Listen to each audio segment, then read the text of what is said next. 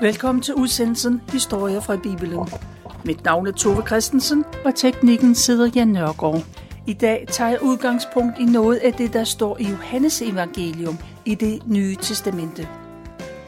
Denne udsendelse handler om, at kun få ser det, som mange har ventet på i århundreder.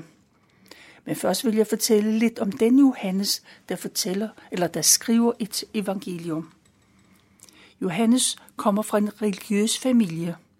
Hans far hedder Zebedeus, hans mor Salome, og han har en storebror, der hedder Jakob. Der er, det er en fiskefamilie. De bor ved Genesaret sø, og familien er forholdsvis velhavende. Zebedeus har sin egen fiskerbåd, og han har råd til at ansætte folk til at hjælpe med fiskeriet. Familien ernærer sig som fiskere, der har de gjort i generationer. Sønnerne går deres fars fodspor, sådan som det er tradition for rundt om i hele verden. Johannes' mor Salome er søster til Jesu mor Maria.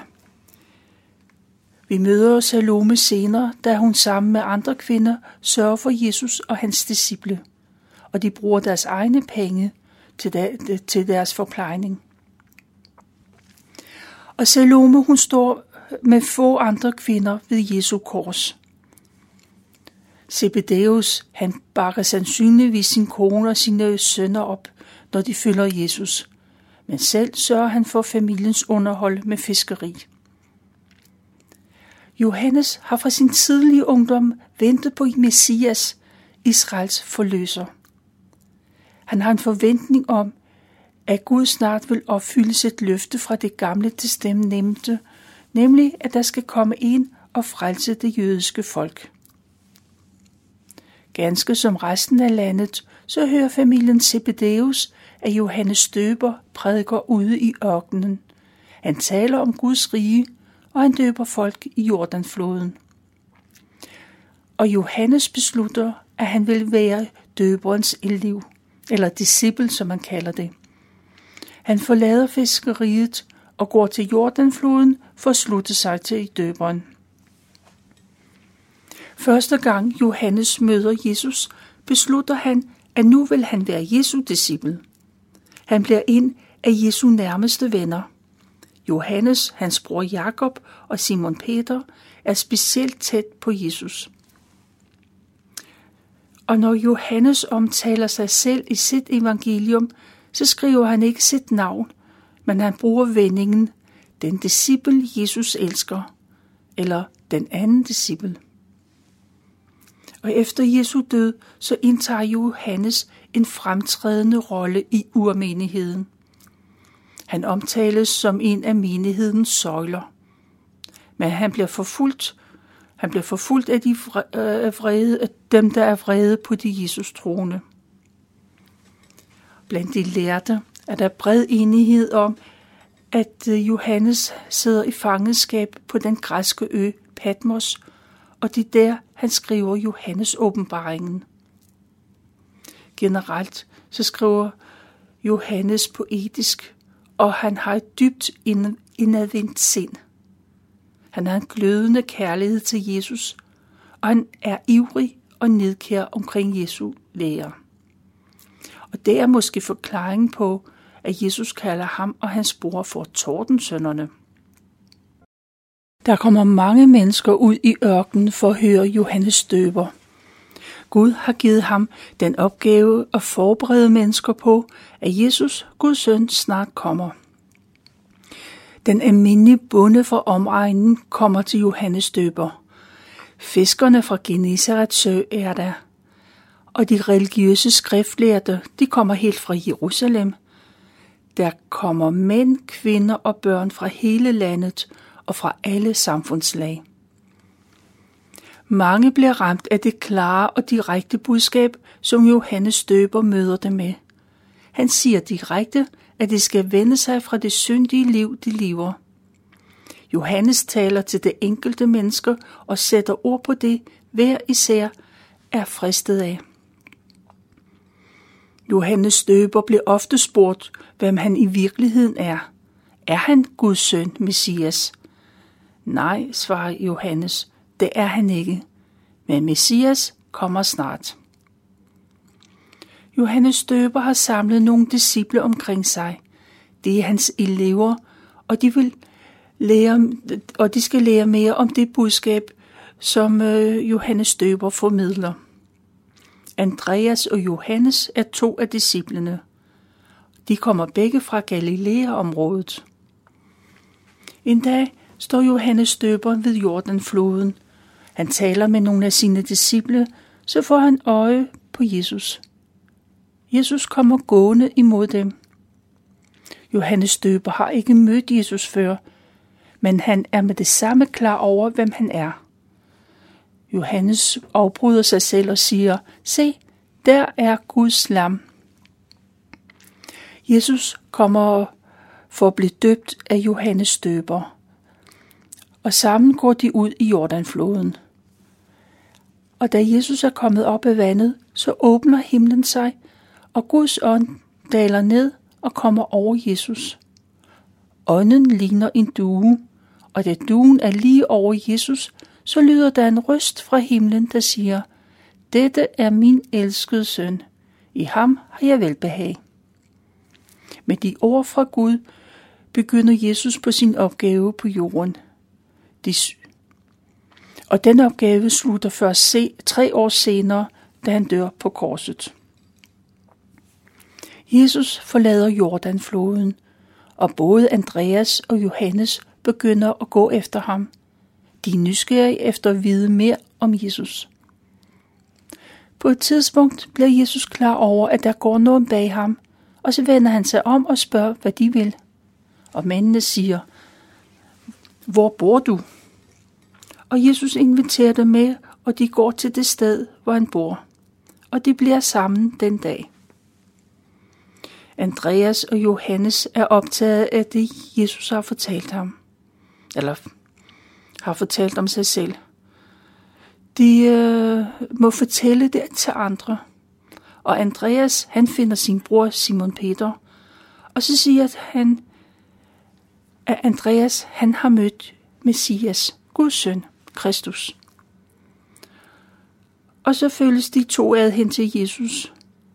Men før de når at hilse på hinanden, så ser Jesus på Simon Peter og siger, Du er Simon, du skal kaldes Kefas. Kefas er et amharisk ord, der betyder Petrus eller Peter.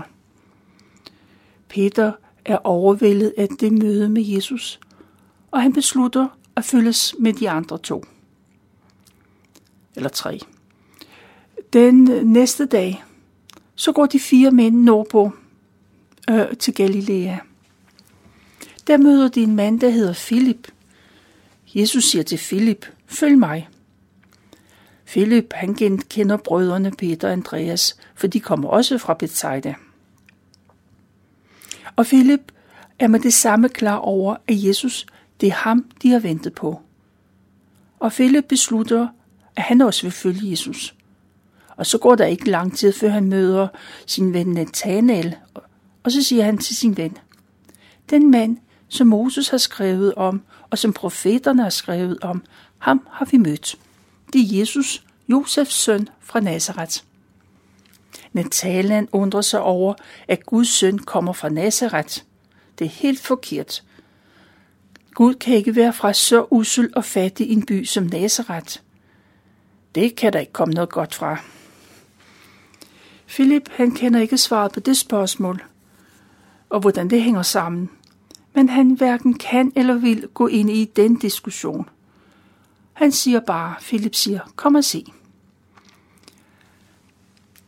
Jesus og Nathanael, de har heller ikke mødt hinanden. Nathanael ved ikke, hvem Jesus er. Men til gengæld, så ved Jesus, hvem, hvem Nathanael er.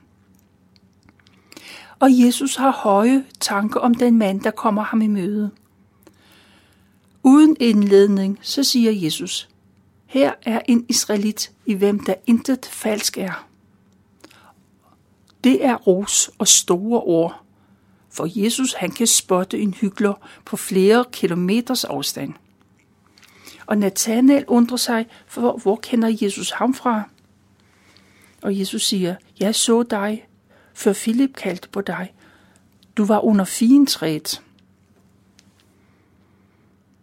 Det Jesus siger til Nathanael er, at han er en sand troende. Han er en velsignet mand, der tålmodigt venter på Messias. Han er kendt af Gud. Og Nathanael er nu overbevist om, at Jesus er en Gud, har en guddommelig viden. Han svarer Jesus med et citat fra salme 2. Rabbi, mester, du er Guds søn, du er Israels konge. Jesus hører ind dag ordene, og han lover, at Nathanael og de andre skal se store under. De vil opdage, at Jesus er den stige, der fører lige op til himlen. Jesus er ikke på stigen, men han er selve stigen, den stige, der når op til himlen. Og Jesus kalder i alt 12 mænd til at være hans disciple. De har alle i forvejen en forventning om, at der kommer en person, som Gud på en særlig måde taler igennem. Jesus og hans disciple kommer til Kana i Galilea, og der skal der holdes bryllup. Jesu mor, Maria, er der, og Jesu og hans disciple bliver også inviteret med til festen. Bryllupsfestlighederne er godt i gang. Der lige så er der en truende katastrofe, og den er ved at udvikle sig hurtigt. Gæsterne ved det ikke, men drikkevarerne er ved at slippe op. Der er ikke ret meget vin tilbage. Måske er der kommet flere gæster, end man har regnet med. Måske har man bare fejlberegnet. I hvert fald så sker der det pinlige for verden, at vinen er ved at slippe op. Maria, Jesu mor, opdager, hvad der er ved at ske.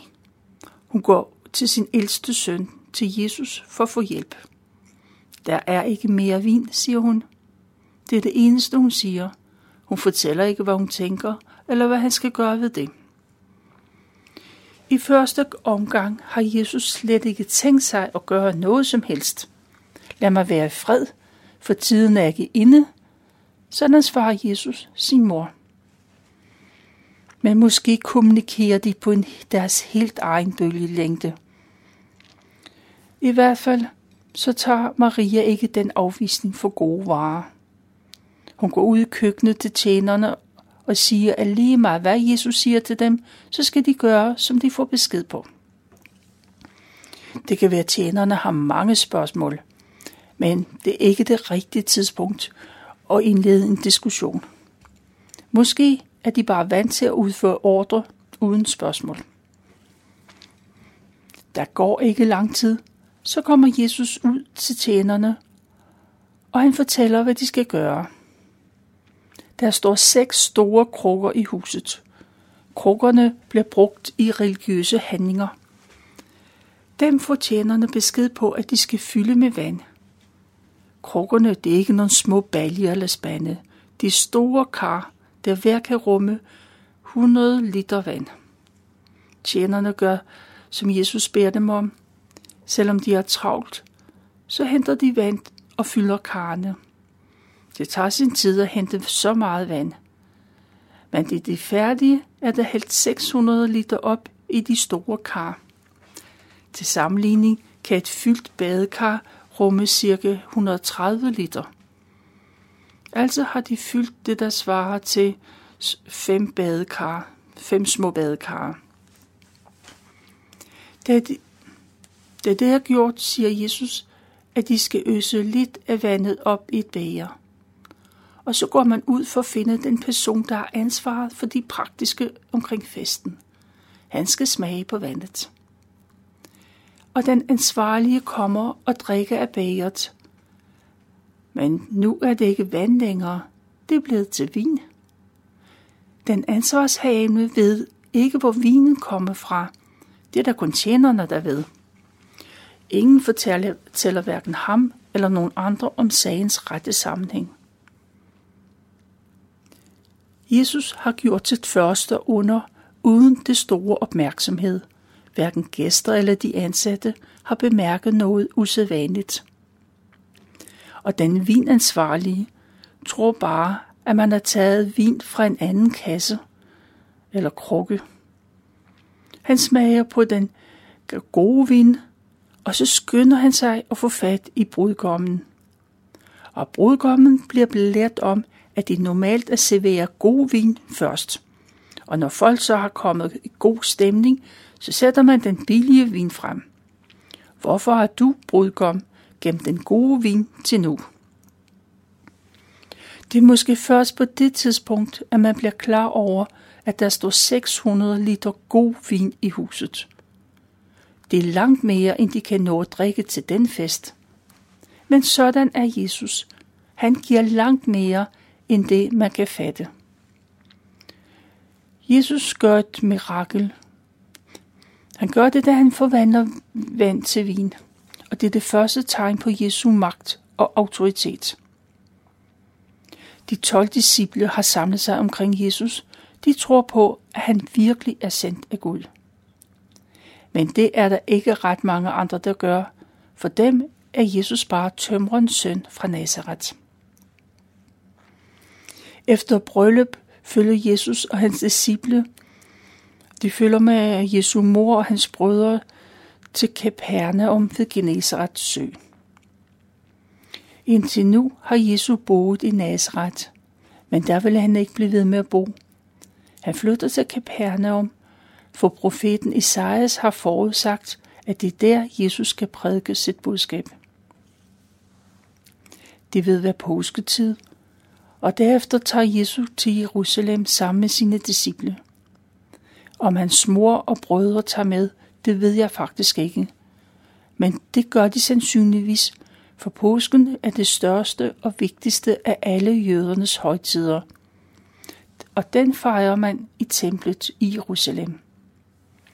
De mindes dengang israelitterne var slaver i Ægypten, og Gud gjorde et mirakel. Guds dødsengel dræbte de første fødte Ægyptere, men englen gik for israeliternes huse, for de havde smurt blod fra et lam på dørstolperne.